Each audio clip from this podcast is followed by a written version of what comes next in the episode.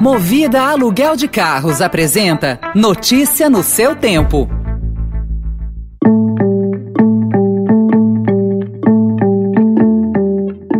Oi, bem-vindo, bem-vinda! Começa agora mais uma edição do Notícia no seu tempo, podcast produzido pela equipe de jornalismo do Estadão, para você ouvir em poucos minutos as principais informações do jornal. Entre os destaques de hoje: é um passo para um homem, mas na história dos evangélicos do Brasil é um salto. Um passo para o homem, um salto para os evangélicos. Senado aprova segundo nome indicado por Bolsonaro ao S T F. Banco Central pode rever remuneração da poupança e Brasil está atrasado na regulação do mercado de carbono. Esses são alguns dos assuntos que você confere nesta quinta-feira, dois de dezembro de dois mil e vinte e um. Estadão apresenta Notícia no seu tempo.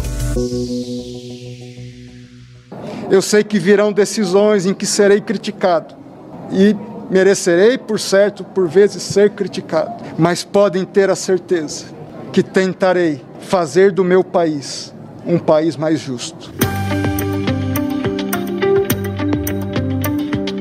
O ex-advogado-geral da União, André Mendonça, foi aprovado no Senado e vai ocupar a cadeira que era de Marco Aurélio Mello no Supremo Tribunal Federal. Mendonça, que esperou quatro meses pela sabatina ocorrida ontem, obteve quarenta e sete votos, apenas seis a mais do que o mínimo necessário.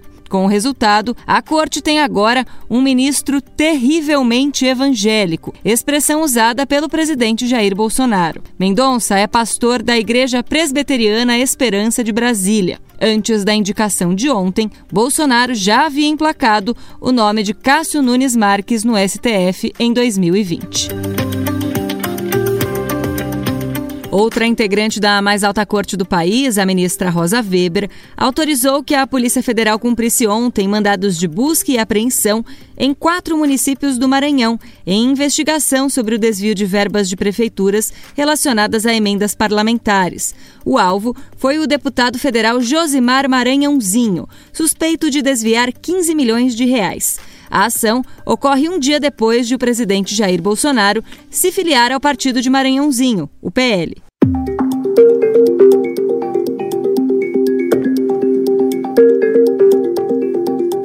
Agora uma notícia que tem relação direta com o seu bolso. O Banco Central estuda mudar a regra de correção da caderneta de poupança, a principal fonte para os financiamentos à casa própria e, ainda hoje, o investimento mais popular entre os brasileiros.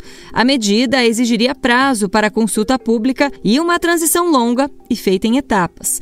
Mas fala recente do presidente do Banco Central, Roberto Campos Neto, revelando os estudos em andamento, colocou o tema da remuneração da poupança em debate na véspera da reunião do Copom, que deve levar a Selic dos atuais sete vírgula setenta e cinco por cento ao ano para mais de oito vírgula cinco por cento. Pelas regras em vigor, se os juros passarem desse patamar de oito vírgula cinco por cento, a poupança terá de pagar zero vírgula cinco por cento ao mês mais a taxa referencial, hoje zerada.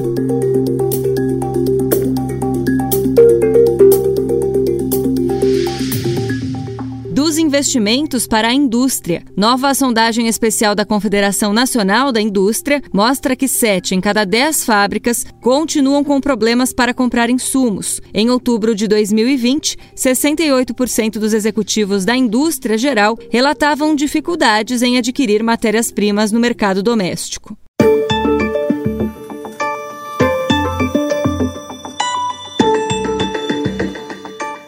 O governador João Dória defendeu ontem, em viagem oficial a Nova York, que prefeitos paulistas suspendam festas públicas de Réveillon, a exemplo de ao menos catorze capitais. Vamos no caminho da cautela, do zelo para proteger vidas. Não é hora, a meu ver, de fazer festas de Réveillon. Embora seja uma decisão dos prefeitos, dos municípios, não me parece a hora adequada para promover festas de Réveillon. E acho que temos que ter muito cuidado também com relação ao Carnaval, para que também, igualmente, prefeitas e prefeitos possam reavaliar. Todos nós gostamos eh, do Carnaval, do, dos momentos festivos que o Brasil tem durante o verão, mas a vida é mais importante do que a festa. O prefeito de São Paulo, Ricardo Nunes, que também está em Nova York, até agora manteve o planejamento para a festa na cidade de São Paulo. Além do cancelamento de eventos, outro impacto da pandemia para o Brasil foi o aumento do número de crianças e adolescentes fora da escola neste ano. duzentos e quarenta e quatro mil meninos e meninas de seis a quatorze anos não estavam matriculados no segundo trimestre, uma alta de cento e setenta e um vírgula um por cento em relação ao mesmo período de dois mil e dezenove. Esses são os primeiros dados da P N A D Contínua, tabulados pelo movimento Todos pela Educação. Ainda sobre educação, mas no Afeganistão. Meninas do ensino médio estão em casa em quase todos os lugares do país, proibidas de assistir às aulas pelo Talibã.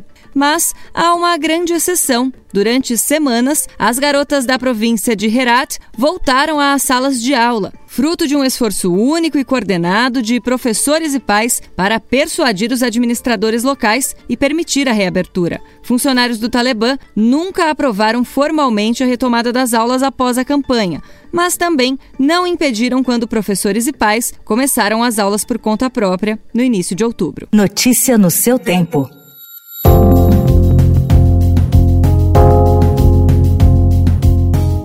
Meio ambiente. O Chile taxa as empresas do setor energético que ultrapassam os limites de emissão de gases do efeito estufa desde dois mil e quatorze, enquanto o México já testa um projeto piloto de regulação do mercado de carbono para todos os setores da economia. Já o Brasil fica atrás de países latino-americanos e também de potências econômicas, como União Europeia e China, na definição governamental de políticas desse tipo para conter as mudanças climáticas.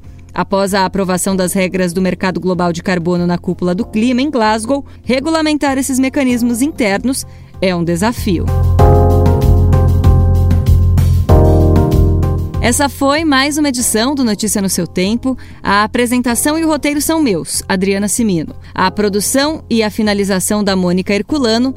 E o editor de núcleo de áudio é Emanuel Bonfim. Muito obrigada pela sua companhia e até amanhã. Você ouviu Notícia no Seu Tempo. Notícia no Seu Tempo. Oferecimento Movida Aluguel de Carros. A vida é para ser movida. Saiba mais em w w w ponto movida ponto com ponto b r.